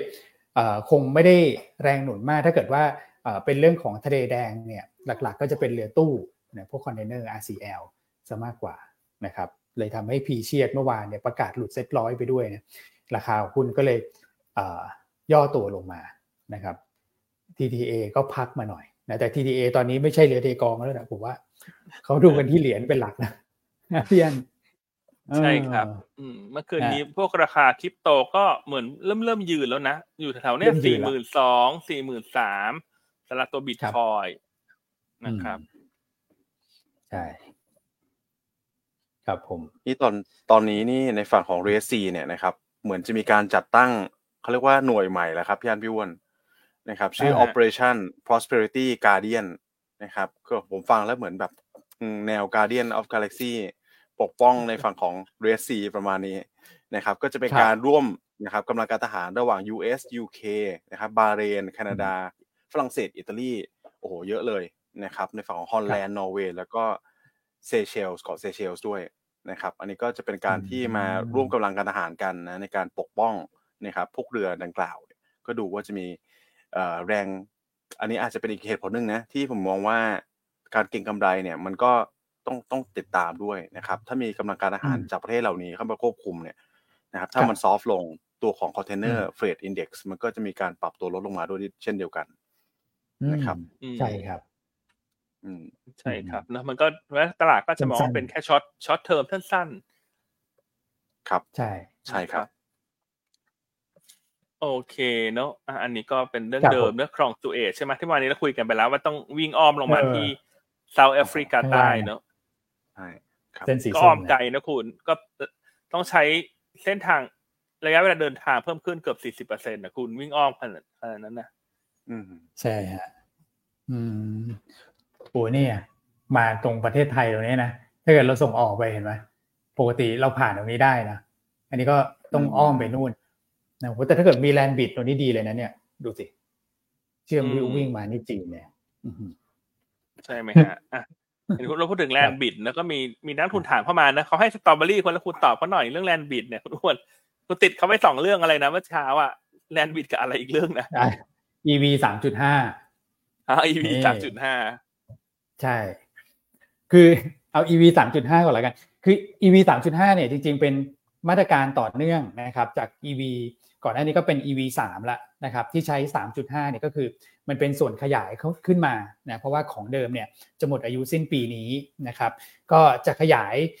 สำหรับคนที่ไม่ได้เข้าร่วมไงอย่างเช่นพวกรถยุโรปอย่างเงี้ยอย่างยกตัวอย่างอย่างเบนซ์บีเอ็มอย่างเงี้ยเขาไม่ได้เข้าร่วมตอนแรกใช่ไหมครับตอนนี้เขาจะเข้าร่วมด้วย อยากจะเข้าร่วมเนี่ยก็เลยขยายออกไป เป็นมาตรการปี 67 ถึงปี 70 นะครับ เรื่องของส่วนส่วนลด นะฮะให้กับรถยนต์ EV เนี่ยส่วนลดก็จะลดลงนะนะครับแน่นอนก็คือซื้อก่อนก็ต้องให้สิทธิประโยชน์ก่อนนะครับตอนนี้ซื้อที่หลังในส่วนลดก็ลดลง ท่านก็ไปดูเอาว่าแต่ละรุ่นในไซส์ราคาเนี่ยได้ลดราคาเท่าไหร่นะครับแต่ว่ามันไม่เท่า EV 3 แน่นอนนะครับแล้วก็คนที่จะเข้าร่วม EV 3.5 ในแง่ของผู้ผลิตนะครับนำเข้ามาขาย 1 คัน ต้องผลิตแล้วก็ส่งออกเนี่ยสคันนะครับในช่วงปี 69 แล้วก็ปี 70เนี่ยสามคันเลยนะพี่ยัน นำเข้ามาหนึ่งเนี่ย ผลิตสามอะจากก่อนหน้านี้นำเข้ามาหนึ่งผลิตหนึ่งจุดห้าครับ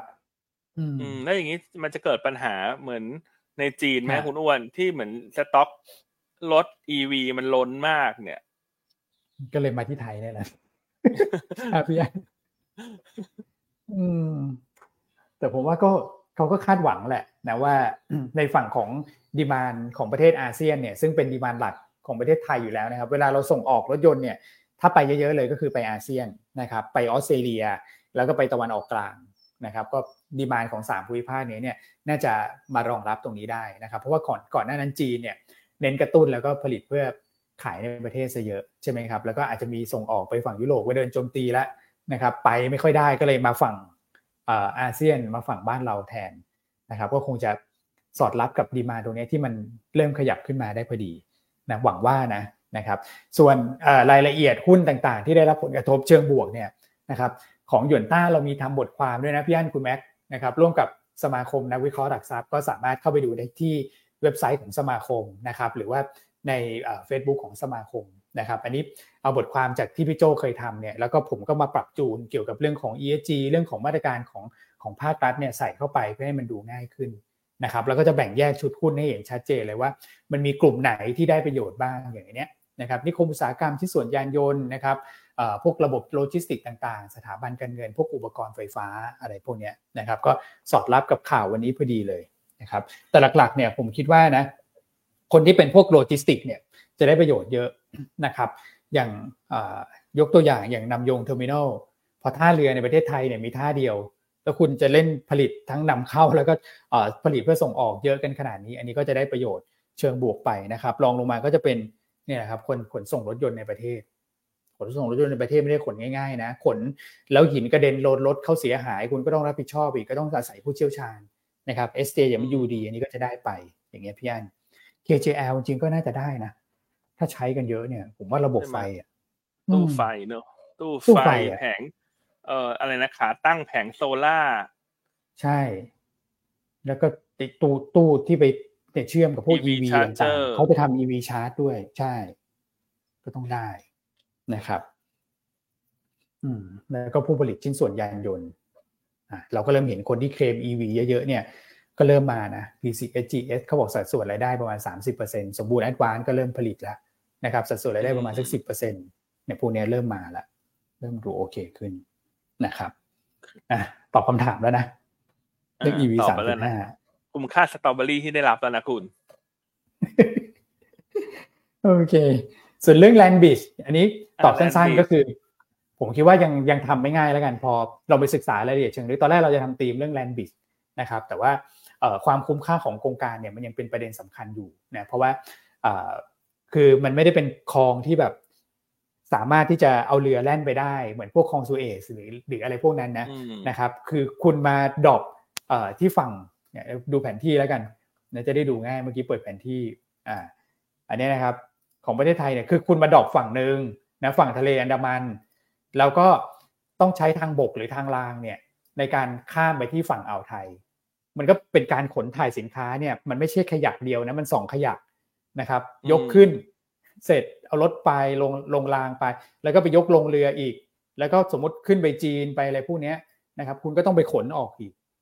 อันเนี้ยมันก็ต้องวัดใจกันแล้วว่าจะมีคนใช้บริการตรงนี้มากน้อยแค่ไหน ผมว่าความคุ้มค่าเนี่ยเป็นสิ่งสำคัญ ก็เดี๋ยวรอดูก่อนแล้วกันแต่ชุดหุ้นเนี่ยเราเรามีอยู่แล้ว แต่เราขอดูดูความชัดเจนก่อนพี่อันครับครับเพราะดูแล้วมันก็หลายขั้นตอนเนอะหลายขั้นตอนหลาย step ใช่ครับผมไม่ง่ายฮะ โครงการนี้ แต่เป็นโครงการที่ดีแหละ โอเค อะ ครบถ้วน ก็มาดูที่ทีม strategy มาล่ะวันนี้พี่อันอะ ไหนพี่อันบอก January โอ้โหกลุ่มแบงค์ใช่ไหม ที่เฉลยไปเมื่อสักครู่อะ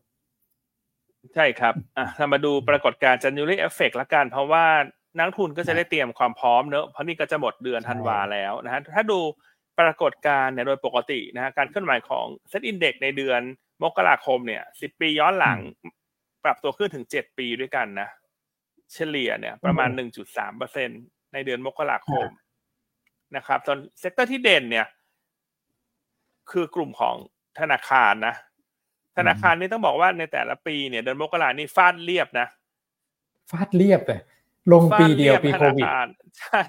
สิบปีย้อนหลังธนาคารขึ้นเก้าปีเลยนะอ่า ครับผมขึ้นเก้าปีเลยนะ แล้วก็ขึ้นเฉลี่ยสองจุดหกเปอร์เซ็น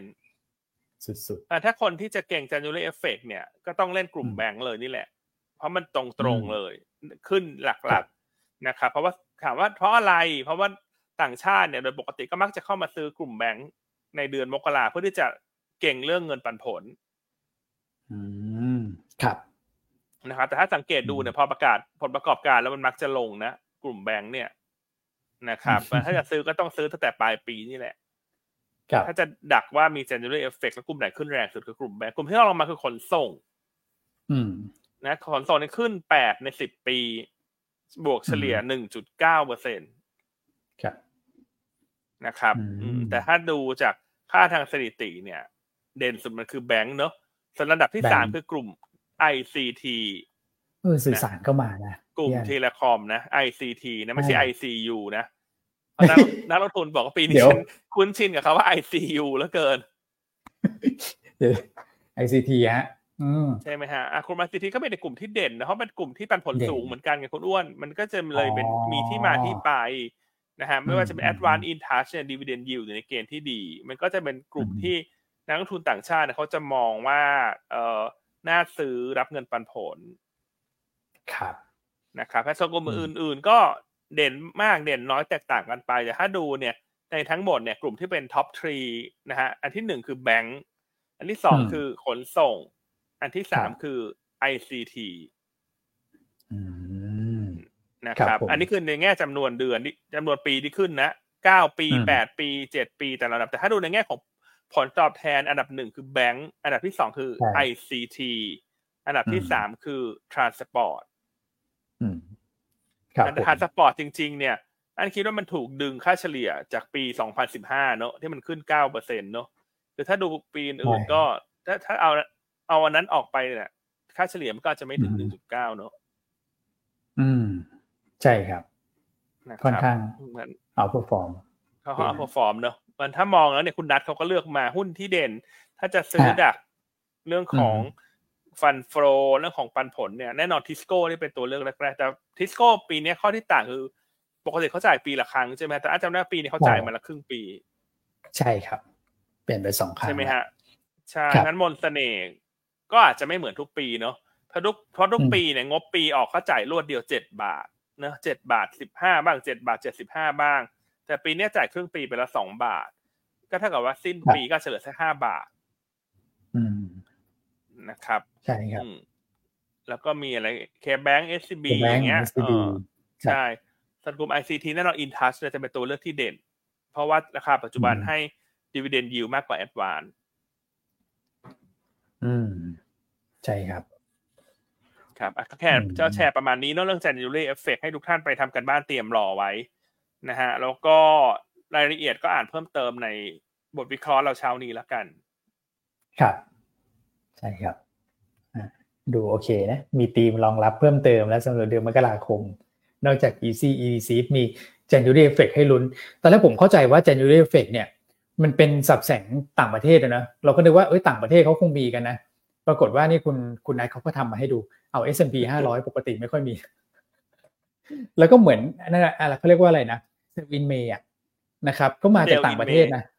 เออแต่ต่างประเทศไม่ค่อยเกิดนะมาเกิดบ้านเรา เออบ้านเรานี่เอาเขาหมดเลยนะเออแปลกเนอะคุณแม็กทุกคนคุณดูสิใช่อันนี้ใช่ครับ อืมนะลุ้นกันแล้วกัน มีข่าวดีให้ลุ้นเราก็ลุ้นนะเอาใจช่วยนะลงทุนครับผม โอเค เอ้าปิดท้ายสักนิดนึง เหลือเวลาสักสิบนาที พี่อันวันนี้ นอกจากตัวของบทวิเคราะห์ทีม strategy แล้วก็มีตัวของกลุ่มพลังงานด้วยนะครับ ซึ่งก็เป็นเรื่องของค่าไฟใช่ไหมฮะ ตอนนี้ค่าไฟก็มีความชัดเจนในหนึ่งกลุ่มแล้วก็คือกลุ่มเปราะบางนะครับ ส่วนถ้าเกิดว่าเป็นค่าไฟที่อย่างพี่อั้นเสียอย่างเงี้ยนะครับ ก็คือที่แบบรายได้สูงนะนะครับ หรือว่าเป็นองค์กรห้างร้านเนี่ยก็ยังยังไม่ได้ข้อสรุปนะแต่เขาบอกว่าจะทำให้ต่ำกว่า 4.2 นะครับแววๆตัวเลขมาเขาบอกว่า ข้อที่แล้วบอกจะทำต่ำสี่ใช่ไหมก็สามจุดเก้าเก้าตอนนี้สี่จุดสองบอกว่าจะเอาต่ำกว่านั้นก็อาจจะเป็นสี่จุดหนึ่งแปดอย่างนี้หรือเปล่านะที่ผมอ่านข่าวเมื่อวานนะครับตอนนี้ใครจะช่วยล่ะพี่อั้นนะก็จะมีทางปตทใช่ไหมฮะที่เขาเรียกว่าช็อตฟอลช็อตฟอลก็คือคนผู้ผลิตแก๊สไม่สามารถส่งแก๊สได้นะฮะก็ต้องจ่าย มาให้ทางปตทด้วยนะเป็นการชดเชยนะครับ ซึ่งตรงนี้มันก็เหมือนเป็นเงินกินเปล่าใช่ไหมนะครับเขาก็บอกว่าจะต้องเอาเงินตรงนี้ไปซับโครงการนี้ แต่ว่าทางปตทก็อยู่ในการยื่นอุทธรณ์อยู่นะครับประมาณนี้นะครับ ส่วนโรงไฟฟ้าเนี่ยด้วยความที่ตัวเลขมันค่อนข้างจะใกล้เคียงกับสิ่งที่มีการพูดคุยกันก่อนหน้านั้นนะครับ ทางคุณปั่นคุณปิงก็เลยมองว่าเป็นกลางแล้วกันสำหรับ ประเด็นที่ออกมาเมื่อวานนะฮะแต่ทั้งหมดเนี่ยจะมีความชัดเจนก็คืออาจจะเป็นไม่สัปดาห์หน้าก็หลังปีใหม่เลยที่คุณพิรพันธ์บอกนะครับ ว่าตกลงตัวเลขไฟนอลมันจะเป็นเท่าไหร่นอกเหนือจากกลุ่มเปราะบางนะครับอืมโอเคครับโอเคก็เป็นมาตรการเนอะที่ได้ข้อสรุปไปแล้วสองอันเนอะก็คือน้ำมันดีเซล ใช่ไหมฮะกับตัวได้ละราคาแก๊ส LPG ส่วนราคาค่าไฟเนี่ย กลุ่มที่ไม่ใช่เปราะบางก็ต้องลุ้นกันเนอะแต่ก็แน่นอนว่าไม่เกิน 4.2ที่เขามีการประกาศออกมาเมื่อวานนี้ ใช่ครับผม ครับ โอเคอะเพราะฉะนั้นวันนี้ ก็ปัจจัยน่าจะประมาณนี้อะกลับมาที่ภาพตลาดดีกว่าคุณแม็กวันนี้เราเราเราควรจะเราจะเลือกตามประเทศไหนเนี่ยคุณแม็กตอนนี้ส่วนใหญ่เขียวนะใช่ส่วนใหญ่เขียวขอให้ดูฮ่องกงเป็นพ็อกซี่แล้วกันนะครับ แต่ฮ่องกงก็ต้องเรียกว่า อืม จะมีสั้นหรือเปล่าต้องรอติดตามดูนะครับฮ่องกงตัวนี้บวกอยู่หนึ่งเปอร์เซ็นต์นะถ้าเราจะแข่งกับเขานี่ อืมนะครับ ก็ต้องไล่ขึ้นหน่อยแล้วล่ะนะครับ แต่ก็ผมหวังว่านะ จริง ๆ ก็หวังว่าอย่างตัวของดอลลาร์เนี่ยที่ปรับตัวลงเนี่ยนะครับก็ควรจะเป็นบวกกับประเทศที่ underperform ไปเยอะนะครับอย่างที่กล่าวไปช่วงต้นรายการว่า 1.94 แสนล้านบาทแล้วปีนี้นะครับขายไปเยอะเหลือเกิน นะครับก็น่าจะมีการแรงกระเตื้องกลับขึ้นมาหน่อยละกันเซ็นเด็กวันนี้ก็ลุ้นที่พันสี่ร้อยจุดครับพี่อันอืมพันสี่ร้อยจุดเนี่ยเป็นตัวหลักก่อนนะครับเผื่อถ้าเบรกขึ้นไปได้อย่างที่พี่อันบอกเลย อาจจะมีแรง follow by ตามเข้ามานะครับแต่เพื่อนบ้านเราแรงเหมือนกันนะครับ วันนี้เนี่ยนิกเกอีก็บวกอีกหนึ่งจุดเจ็ดเปอร์เซ็นต์แล้วเช้านี้ครับผม ใช่ครับ เพราะวันนี้ก็มองไต่ขึ้นต่อนะ ถึงแม้ว่าสองวันที่ผ่านมาจะค่อยๆขึ้นนะแบบต้วมเตี้ยมนะขึ้นเหมือนไม่รู้สึกว่าขึ้น เพราะว่าบวกเล็กน้อย แล้วก็มาจากเดลต้าเป็นหลัก นะครับแต่เราก็ยังเชื่อว่าช่วงที่เหลือของปีเนี่ยน่าจะทะลุผ่านพันสี่ร้อยจุดขึ้นไปได้นะฮะหุ้นแนะนำนะครับวันนี้ก็เลือกมาเป็นทั้งตัวที่มี story เฉพาะตัวนะตัวของเอ่อหุ้นที่มีดีเวเดนยิวสูง หรือหุ้นที่เราคิดว่ายัง undervalue มากนะฮะตัวแรกก็เลือกตัวกลางๆหน่อยนะครับ INSETเรื่อง INSET แนะนำสะสมแนวต้านสองบาทสี่สิบ นะอย่างที่เราเคยคุยกันไปแล้วว่า INSET เนี่ยตอนนี้อยู่ระหว่างประมูลงาน Data Center ขนาดใหญ่ของต่างชาติด้วยนะครับซึ่งถ้าเขาได้งานดังกล่าวเนี่ยค่า backlog เนี่ย ที่สิ้นไตรมาสสามอยู่ที่เก้าร้อยล้านบาทเนี่ย น่าจะ double ขึ้นไปเป็นอย่างน้อย โอ้โห งานเดียวเนี่ยนะ ใช่นะครับ เพราะมันเป็นงานที่ไซส์ใหญ่จริง ๆ เนอะซึ่งตอนนี้ใกล้ได้ใกล้ได้ข้อสรุปแล้วนะครับ เพราะว่า เดี๋ยวเขาต้องรีบทำเอกสารอะไรให้ปิดก่อน ที่ เอ่อเจ้าของงานเขาจะไป jingle bell อะเขาเป็นงานต่างชาติถูกมะเขาจะไป jingle bell ละใช่นะเราเชื่อว่าใช่โอกาสสูงที่ INSET น่าจะได้ ซึ่งถ้าได้ backlogจากปัจจุบัน 900เนอะสิ้นไตรมาสสามมันก็จะขึ้นไปเป็นอย่างน้อยๆ ก็คือ 1,800 ล้านบาท ซึ่งมันก็จะทำให้ประมาณการกำไรกับรายได้ปีหน้าของเราเนี่ย ค่อนข้าง มีความเป็นไปได้มากขึ้นนะครับเพราะว่ารายได้ปีหน้าเนี่ยเราทำคาดการไว้ที่ประมาณพันเก้าถูกไหมฮะถ้า backlog สิ้นปีนี้มันอยู่สักพันแปดเนี่ยแล้ว backlog รับรู้ปีหน้าสักแปดสิบเปอร์เซ็นต์ก็เท่ากับว่าปีหน้าเนี่ย secured revenue หรือว่าประมาณการรายได้ที่มี backlog รองรับแล้วเนี่ยมันจะเกินแปดสิบเปอร์เซ็นต์ขึ้นไปอืมครับอ่านอกจากนั้นเนี่ยเราก็ประเมินอย่างนี้ครับว่า การประมูลงาน Data Center ต่าง ๆ เนี่ย นะฮะมันจะมีอย่างต่อเนื่องในสามปีข้างหน้า เพราะว่าบริษัทขนาดใหญ่ทั่วโลกก็ประกาศแล้วว่าจะลงทุนใน Data Center ในเมืองไทย ตามที่คุณเศรษฐาไปชักชวนมา ใช่ไหมครับถ้าอินเซตได้งานเนี้ยมันเป็นงานระดับนานาชาติ นั่นก็จะหมายความว่าเป็นการยกระดับบริษัทขึ้นไป ให้มีโอกาสที่จะได้งานนานาชาติอื่นๆ เพิ่มเติมด้วยเพราะฉะนั้นงานเนี้ยเหมือนจะเหมือนจะเป็นจุดเปลี่ยนสำคัญเนอะเพราะว่าก่อนหน้าอินเซตได้งานส่วนใหญ่ก็เป็นของ True นะครับ แต่อันเนี้ยมันจะเป็นเหมือนใบเบิกทางนะครับ ที่จะเข้าสู่ธุรกิจ Data Center ที่เป็นนานาชาติ ราคาหุ้นปัจจุบัน PE ประมาณ 14 เท่าปีหน้า แล้วก็ Dividend Yield อยู่ที่ประมาณ 4.6%นะครับ ก็แคตตาลิสต์ตรงนี้แหละที่เรารออยู่เรื่องของผลการประมูลเนอะเราก็คิดว่าโอกาสสูงสำหรับ INSET แนะนำสะสมแล้วกันนะแนวต้าน2บาท40นะส่วนตัวเชื่อมโยงเนี่ยที่อยากจะให้ติดตามต่อคือ SYMC แน่นอนว่าถ้า INSET รับงาน Data Center ขนาดใหญ่ต่างชาติ นั่นนั่นก็หมายความว่า Data Center สร้างเสร็จเขาก็ต้องการโครงข่ายเนอะในการให้บริการนะครับ ซึ่งถ้าเราไปดูผู้ให้บริการโครงข่ายหลัก ๆ ที่เป็นหุ้นในตลาดหุ้นไทยเนี่ย คนที่มีสัดส่วนรายได้จากต่างชาติสูงคือ SYMC เพราะเพราะว่าแม่เขาเนี่ยคือบริษัทไทม์ของมาเลเซียก็เป็นแบบธุรกิจที่เป็น international เพราะฉะนั้นเวลามีระดับนานาชาติเข้ามาเนี่ยเขาก็มักจะใช้ คนที่เป็นนานาชาติเหมือนกันนะซึ่งปัจจุบันเราเนี่ยก็เป็นลูกค้าของ SYMC อยู่แล้วในระดับหนึ่งด้วยดังนั้นถ้าเก่งการสร้าง Data Center ก็ตัวของ Inset แต่ถ้ามองยาวหน่อยชอบ recurring income ที่มันจะเติบโตจากธุรกิจ Data Center ที่จะโตไปเรื่อยๆนะฮะก็จะเป็นตัวของ SYMC ที่คุณต้องมีการออกบทวิเคราะห์ไปแล้วก่อนหน้า ครับนะครับอะตัวแรก Inset นะ ตัวที่สอง InTouch นะเออบังเอิญนะ In เหมือนกัน In Inset InTouch นะฮะ InTouch ก็เลือกต่อจากเมื่อวานนะฮะว่าราคาหุ้นกลับมา perform ละหลังจากไม่หลุดเซ็ตห้าสิบเห็นไหมฮะเมื่อวานนี้ก็ขึ้นมาทำให้ year to date ตอนนี้ติดลบเหลือแค่เจ็ดเจ็ดจุดเจ็ดเปอร์เซ็นต์ละแต่ก็ยังแย่กว่า ADVANC ที่บวกอยู่สิบสองเปอร์เซ็นต์นะครับดังนั้นเนี่ยแน่นอนว่าถ้ามองในแง่เงินปันผล ราคาปัจจุบัน Intus เนี่ยให้ดีเวเดนยิวอยู่สักประมาณ 5.2 ถึง 5.3เปอร์เซ็นต์ ก็มากกว่า ADVANC ที่ 4.3เปอร์เซ็นต์ดังนั้นก็น่าจะมีโอกาสขึ้นได้ต่อสำหรับ Intus นะครับในแง่ของปัจจัยลบคลายตัวไปแล้วว่าไม่หลุด SET50 dividend yield อยู่ในเกณฑ์ดี และถ้าดู January effect เนอะที่คุณนัททำบทวิเคราะห์สรุปมาเนี่ย ก็จะเห็นได้ว่ากลุ่มสื่อสารก็เป็นกลุ่มที่ขึ้นนะฮะเจ็ดในสิบปีย้อนหลัง แล้วก็ให้ return สูงเป็นระดับสองของทุก sector เนอะก็รองแค่กลุ่มแบงก์เท่านั้นเองในแง่ของ return นะครับเฉลี่ยย้อนหลังสิบปีนะอะก็มีธีมนี้เสริมให้ด้วย เพราะว่าการซื้อหุ้นตอนนี้เนี่ยอาจจะต้องมองด้วยว่าถือข้ามปีไปเอ่อตัวไหนได้เปรียบจากธีมของ January effect อืม ใช่ครับนะครับอะตัวตัวสุดท้ายเนอะช่วงนี้เราก็จะเลือกค้าปลีกบ่อยแล้ว BJC CPO นะวันนี้ก็กลับมา CP Extra บ้างนะเพราะว่าเราเริ่มเห็นแล้วคุณอ้วนว่า CPO เขาเริ่มยืนแล้วนะเขาเริ่มรีบาวกลับมายืนแล้วที่เอ่อ ห้าสิบสี่บาทถูกไหมฮะเขาเริ่มยืนแล้วเขาเขากราฟเขาเริ่มหยุดการปรับตัวลงแล้ว แต่ CP Extra เนี่ยกราฟกำลังจะปรับขึ้นเนอะคือกราฟยังอยู่ในโซนด้านล่างนะเราก็อาจจะรอนิดนึงให้ราคาหุ้นเขาอยู่ทำโลก่อนนะพออยู่ทำโลเนี่ย มันมีโอกาสที่จะกระโดดกลับขึ้นมาเหมือน CPO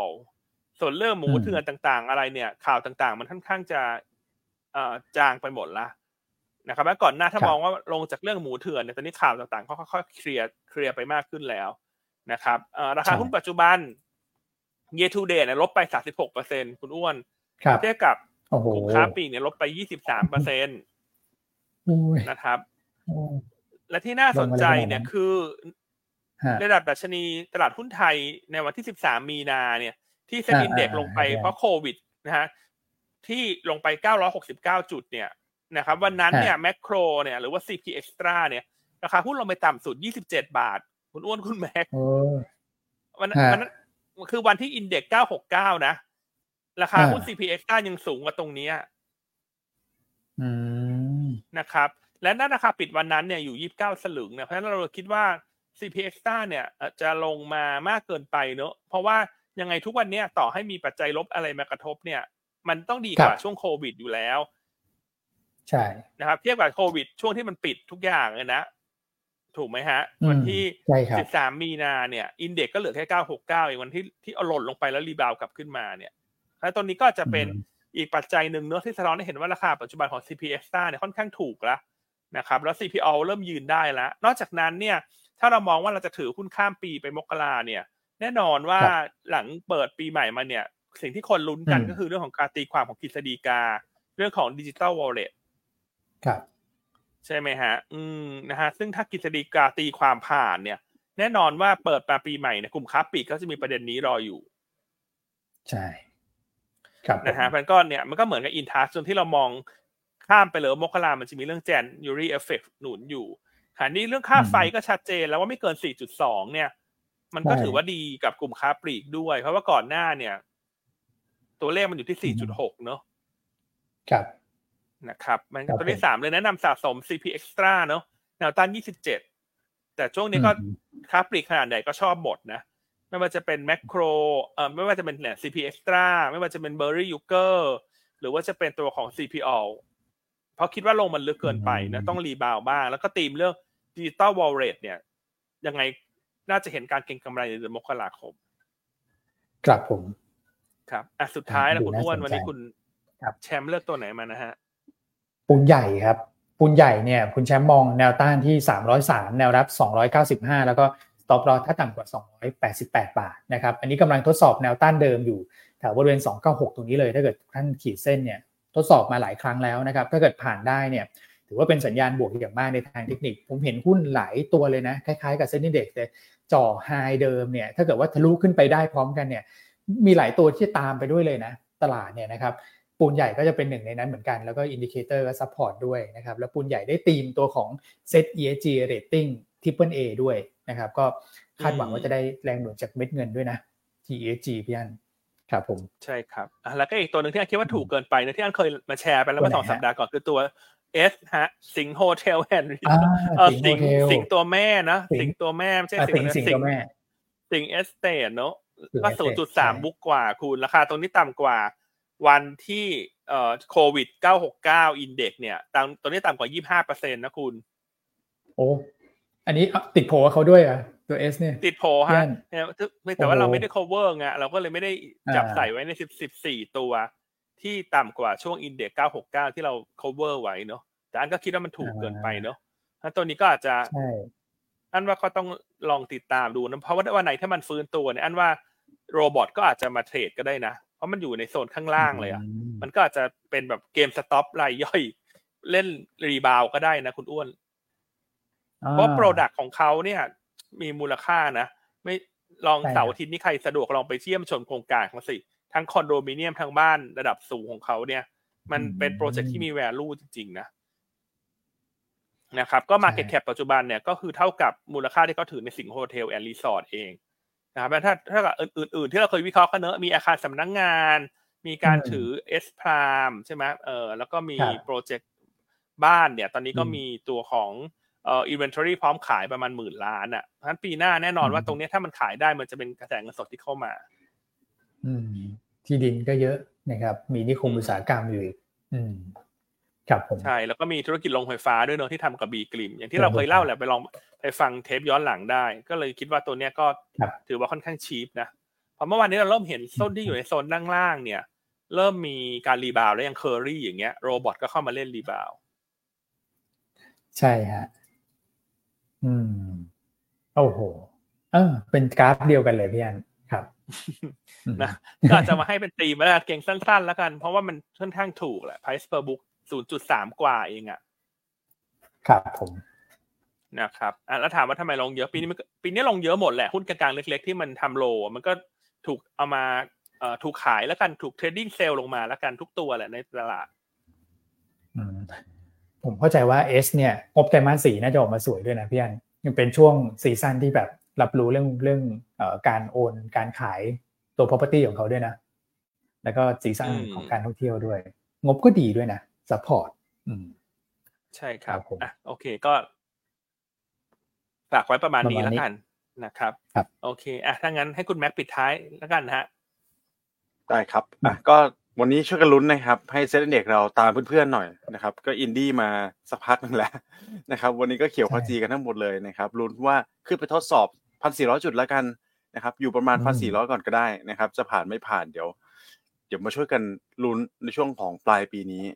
นะครับอะวันนี้พวกเราสามคนก็ขออนุญาตลากันไปก่อนนะครับเราพบกับพวกเราได้ใหม่ในวันพรุ่งนี้ ขอบคุณสำหรับสำหรับการติดตาม สวัสดีครับ สวัสดีครับ สวัสดีครับ